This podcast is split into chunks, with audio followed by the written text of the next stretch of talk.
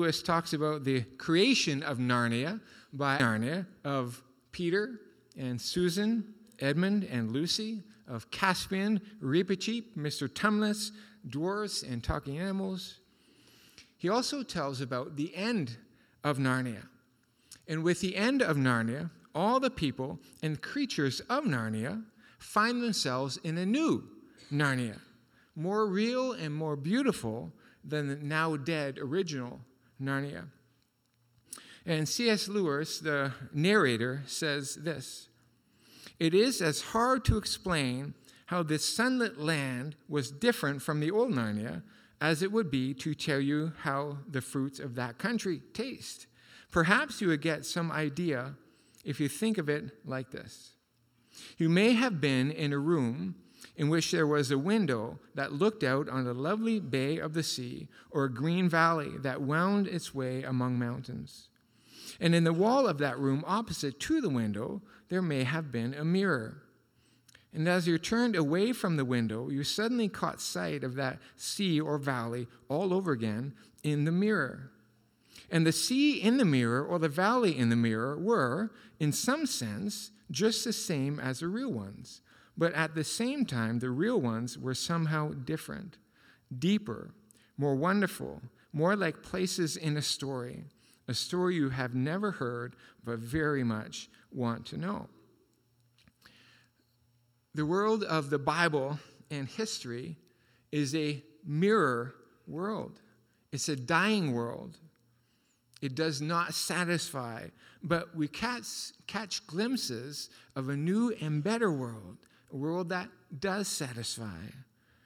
And these glimpses may make us hunger for it.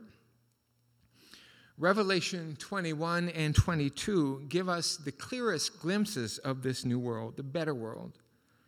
But it is still only a glimpse.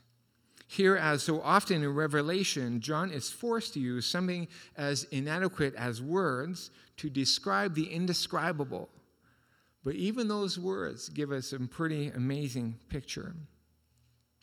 Revelation 21 starts with these words Then I saw a new heaven and a new earth, for the first earth had passed away, and the sea was no more. Heaven and earth simply means all things in Scripture. And God says in verse 5 Behold, I am making all things new. God, the Creator, is recreating. Sin is man's issue, but it impacts all of creation. Some time ago, our family watched some videos from the BBC Earth series. The one on Africa had pretty stunning photography. You should, you should see it. But it mostly dealt with the animal kingdom. And what you quickly realize is that these animals, from bugs to lions and everything in between, spend either all their time hunting or on the lookout for hunters.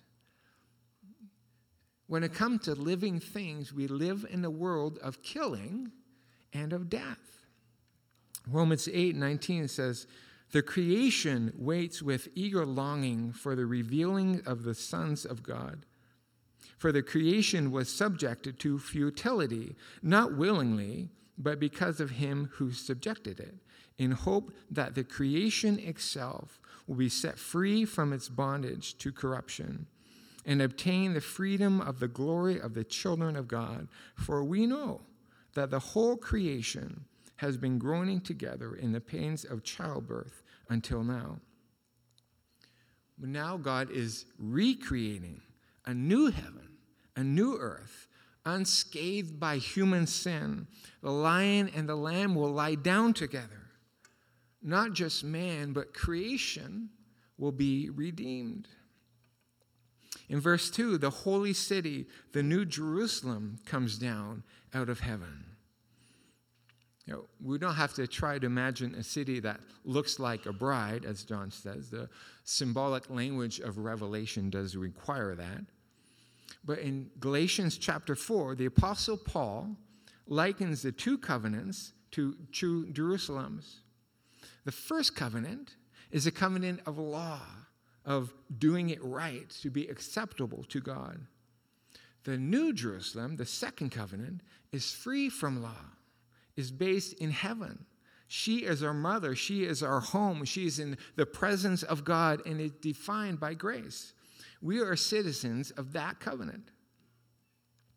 Hebrews 12, verse 22, calls the New Jerusalem the city of the living God. And we are, again, citizens of that city. But Ephesians 2, verse 22, says that Christians are being built together into a dwelling place for God. In other words, Christians find their true home in the city of God, and God makes his home in the churches among Christians. And the two homes, in the words of God used to define the first marriage, two homes become one. And so here in Revelation, you have the bride and the groom entering their new place, the new heaven and the new earth. And now, says God, the dwelling place of God is with man. He will dwell with them, and they will be his people. God himself will be with them as their God. He will wipe away every tear from their eyes. Death shall be no more, neither shall there be mourning or crying nor pain anymore. Do you long for a time when there will be no more death, mourning, crying, or pain? No more war, no more AIDS orphans, no single mom wondering how she can feed her kids, no tears of loneliness, no people in prison for the love of Christ. I can't wait for the time when, for me, there will be no more hospital visits or funerals, no more cancer, no bad hips or knees, no chronically ill children, no arthritis, no dementia, no autism, no sadness, no aging. What causes you pain? What brings tears to your, your own eyes? God Himself says, I'm making all things new. There will be no more pain. And then He says, These words are trustworthy and true. I, God, have said it, and it will happen. We are a profoundly pain filled congregation, and we are called to care for each other emotionally, relationally, practically. But a time is coming that when that will be no longer necessary. It will come. And there will be no room for the cowardly, the faithless, the detestable, the murderers, the sexually immoral, sorcerers, idolaters, and all liars. Their portion will be in the lake that burns with fire and sulfur, which is the second death, to which have, they have been judged in the end of chapter 20. Then John, the author of Revelation, is taken to a vantage point where he can get a better view. He sees the New Jerusalem with a very radiance of God, like a precious stone. It has a great wall with 12 gates and 12 angels at the gates. On each gate is written a name of the Son of Israel. Now, this is not ethnic Israel, represents the church, the people of God through all history. And in my sermon on chapter 7, I gave some reasons for my being convinced that the church is the new Israel. So I won't go over them here, but I've included it in the insert in your bulletin for those of you who are interested. The city of God has 12 foundations on which were the names of the 12 apostles of the Lamb. It is the apostles' teaching concerning Jesus that is the very foundation of the church, even as it is, is in our own day. It's not the experience of Jesus, but the teaching about Jesus upon which we stand. The song Jesus loves me, this I know, for the Bible tells me so, is a better song than He lives. You ask me how I know He lives, He lives within my heart. The Bible says it is a better testimony to, rea- to the reality of Christ. The city is measured out to be a giant cube, 12,000 stadia, or about 2,200 kilometers per side. This is not a giant cube descending to take up residence on the earth. Again, the symbolic language of Revelation doesn't require that. But it's a cube like the Holy of Holies in the tabernacle or temple. The place set aside for God Himself was a cube. But this cube, the city of God, His dwelling place, is 12,000 stadia, 12, the number of God's people, 12 tribes, 12 apostles, um, times a thousand, the number for completeness, stadia high and long and deep. It was the perfect cube for a perfect God. And their foundations were adorned with precious stones. The 12 gates were made of a single pearl each, hence the pearly gates. And the streets were made of gold, transparent as glass. We've seen gold like glass already in Revelation chapter 4 and chapter 15.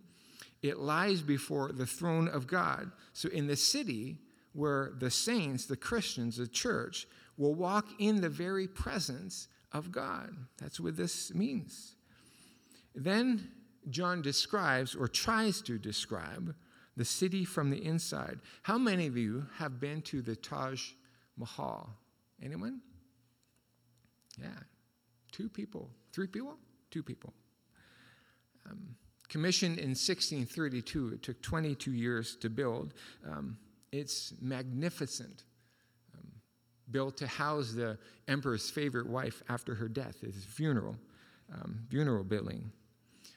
But the Taj Mahal is a ratty old pub tent compared to this glorious city of God. Here are God Himself. Here is the Lamb, Jesus Christ. There's no need of a sun or moon. The Lord and the Lamb give it light. By his light, the nations will walk, and the honor and glory of the nations will be brought into it. Apparently, there are nations in the new heaven and the new earth red and yellow, black and white, people of every tribe and language. There is a river flowing from the throne of God and the Lamb, the river of the water of life down Main Street. On each side grows the tree of life, yielding 12 kinds of fruit, giving fruit every month of the year. The fruit of the tree is for the healing of the nations. No cursed thing will ever be in the city because the throne of God and of the Lamb will be in it. His servants will worship him. They will see his face. His name will be on their foreheads. That is, they will see God and belong to him. There will be no night, and they will reign forever. Now, who is they? We. We who are servants of God will see God, belong to him, serve him forever. This is the future of Peter and Paul. This is the future of Augustine and Martin Luther and Billy Graham. And it's the future of all of you who name Jesus Christ as your Savior. Faith becomes sight. You will see God. You will fall down in worship. You will receive the hug from Him that you have longed for. You will see the face of Him who died for you. Blessed are those who wash their robes in the blood of the Lamb, John says. Their robes, the deeds with which they clothe themselves, have been replaced with the deeds, the righteousness of Jesus by virtue of his death for our deeds, our unrighteousness. And these people who have washed their robes in the blood of the Lamb, these have access to the tree of life. And the dogs, the sorcerer, the sexually immoral, and murderers, and idolaters, and everyone who loves and practices falsehood, they have no access to the tree of life. They are forever outside. We don't know a lot about heaven, except what words like this inadequately tell us. And we don't know a lot about hell. It's compared to a lake of fire, it's compared to a place of darkness. But the essence of hell is that it is outside heaven. To be in hell is to not be in the presence of God, to not see his face ever. And that is such an awful reality that is the, it is the equivalent of being physically burned in a lake of fire or to live forever in darkness. I think we have no idea what it's like to see God face to face without fear, without being overwhelmed. We can see it, as Paul said, through a glass darkly. Imagine looking through a beer bottle. Some Bibles say something like, we see it dimly, as in a mirror. You know, the mirror in your bathroom when you step out from the shower, all fogged up. You see shapes, you see glimpses of the hints of seeing God. What we can't really imagine the real thing. And not since Adam and Eve have people had this kind of relationship with God. This is the great reversal of a human condition. After Adam and Eve sinned and stepped out from under God's lordship, history has been tragic and difficult. God has cursed the man and the woman, but now nothing accursed will be in God's presence. When they sin, they end up hiding from God. God said, No one may see me and live. But now they see God in all his glory and live. And not only live, but they derive their life from his presence. They were sent out from their home and barred from the tree of life, but now, once again, people have access to the tree of life. When they built a ta- tabernacle for God, a place of worship, the glory, glory of God filled it, Exodus Exodus 40. But people could not enter it because of the glory of God. But now we will stand in the glory of God. So, what made the difference? How were we, barred from God's presence, now invited into God's presence? Who effected the great reversal?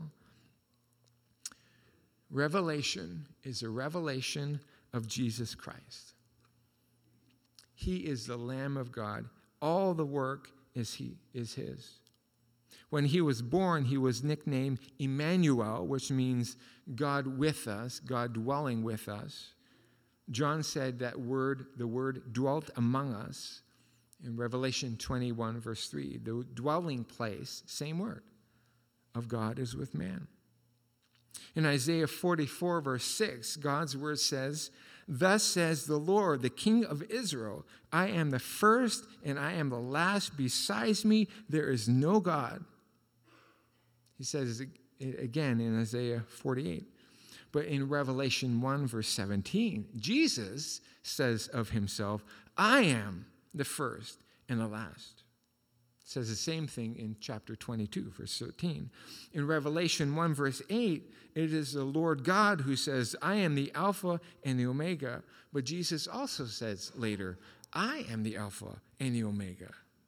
I am the A and the Z.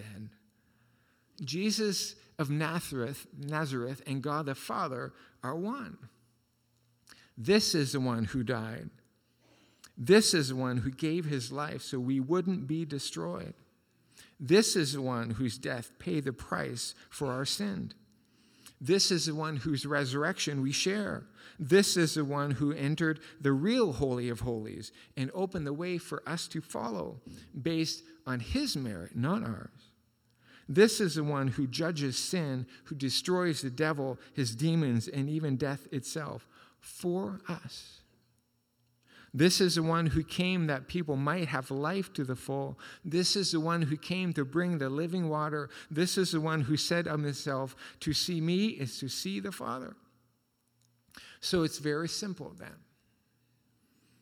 Your future, your eternity inside or outside the city of God has everything to do with how you relate to Jesus the Christ.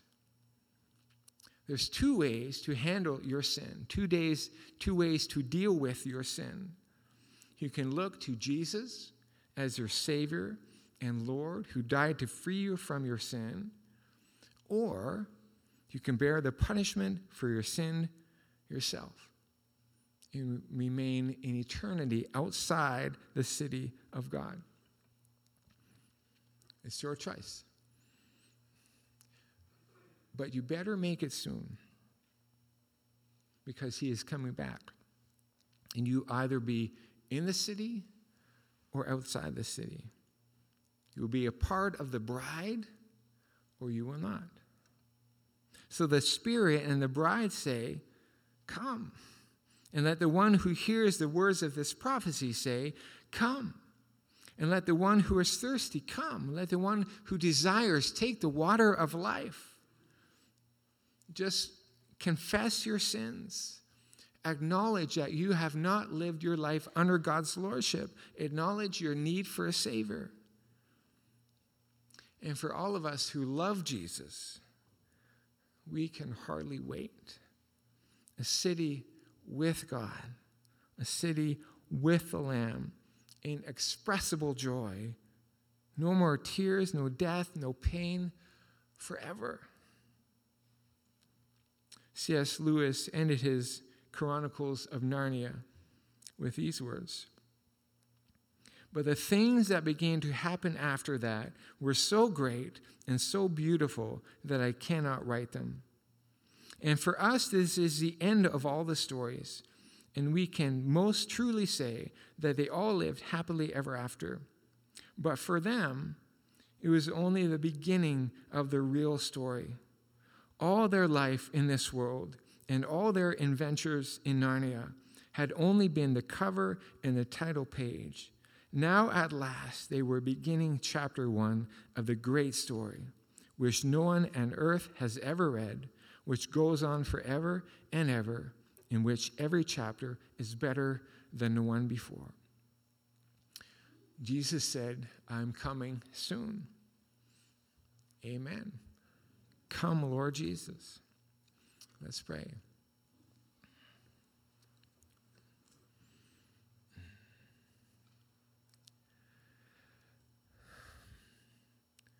Lord, you are coming and we don't know when, but we thank you that in your holy word you have given us this picture to cling to. You are our hope faith becomes sight. We live in this world of death, but we taste just a little bit, we taste the world to come. And we're hungry. I pray that you would help us to live each day grounded in this reality, living our life on this earth, but with one eye fixed on heaven the goal to which you have brought us, you will bring us. Help us to live for Christ in this world, and help us to live toward Christ in the next. We thank you for the gift of eternal life. We thank you for the forgiveness of our sins. In Jesus' holy name, amen and amen.